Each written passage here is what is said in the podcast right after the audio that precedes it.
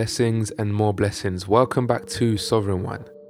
In today's episode, we'll be talking about prayer and why prayer is so important for your life.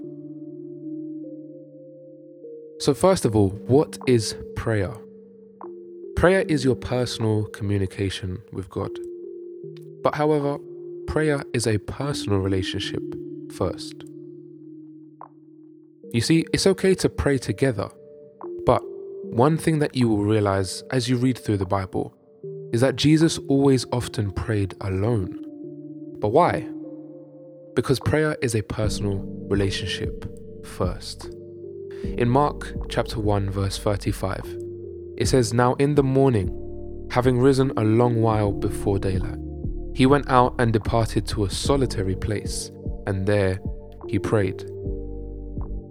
Now it's important to realize that not only did Jesus spend personal time praying with God alone, but it's also very important to observe when he prayed. In Mark chapter 1 verse 35 it says now in the morning having risen a long while before daylight. So living in the Middle East, Jesus got up a long time before sunrise. And that could have been around 4 or 5 o'clock because sunrise is often 6 or 7 o'clock in the morning. And the Bible says a long while, so he must have spent that long while before his day began in prayer. Communicating with God was the first thing Jesus did every day. So let me ask you how important is it for you to consult with God first thing in the morning? Who is the first person that you speak to every morning? Ask yourself and evaluate your priorities and compare yourself to Jesus to see if your ways really do align with God's will. My family prayer is essential and is one of the most useful but unused abilities. You see, that's a paradox. Because how can something be so useful, but most people do not use it? And it's not because most people don't need prayer, because everyone should pray. So why then? In Luke chapter 11, verse 1, it says, One day Jesus was praying in a certain place, and when he finished, one of his disciples said to him, Lord, teach us how to pray, just as John taught his disciples. You see, when we look in the Bible, the disciples had every opportunity to ask God to teach them many things. For example, how to do all these amazing miracles, walking on water, healing sick people, opening blind eyes. But yet, the only thing the disciples requested Jesus to teach them was how to pray. What is it about prayer that is so important?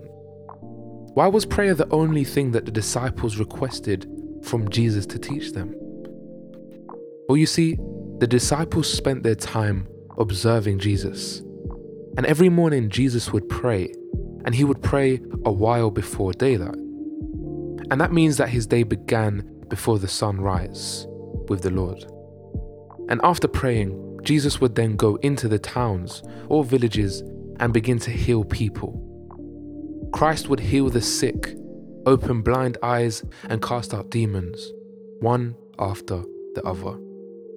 He would speak a word and it would be done, and he would lay a hand on somebody and they would be healed in seconds.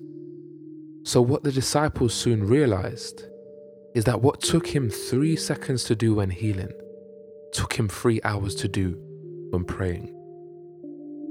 Unlike most people, they realized the answer was prayer. Prayer was the source to Jesus' power. The disciples thought logically, but now we have people, pastors and prophets, spending one minute in prayer, but then hours in trying to heal. And they struggle and wonder why.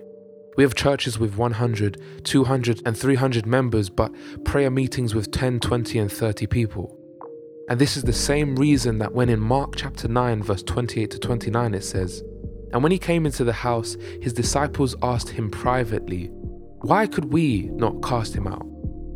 So he said to them, This kind cannot come out except by prayer and fasting.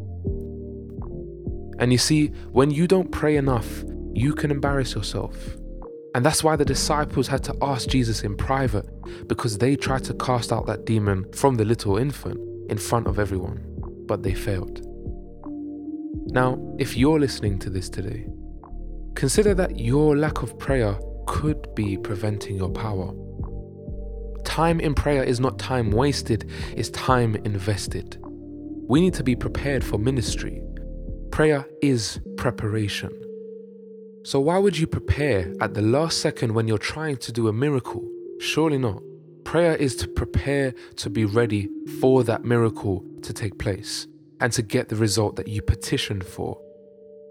Just like Jesus said in Mark chapter 9 verse 19, "How long shall I stay with you? How long shall I put up with you? How long will it take us? How long will we read about Christ before we really begin to observe Christ. Family, prayer is your power. Now, as we continue to talk about prayer in this series, I encourage you actively increase your prayer life. Apply God's words to your life. Start increasing your prayer time. Start spending more time, more personal communication with God. And watch how your life, your progress, and your joy will improve. God bless you. All praises and blessings from Sovereign One.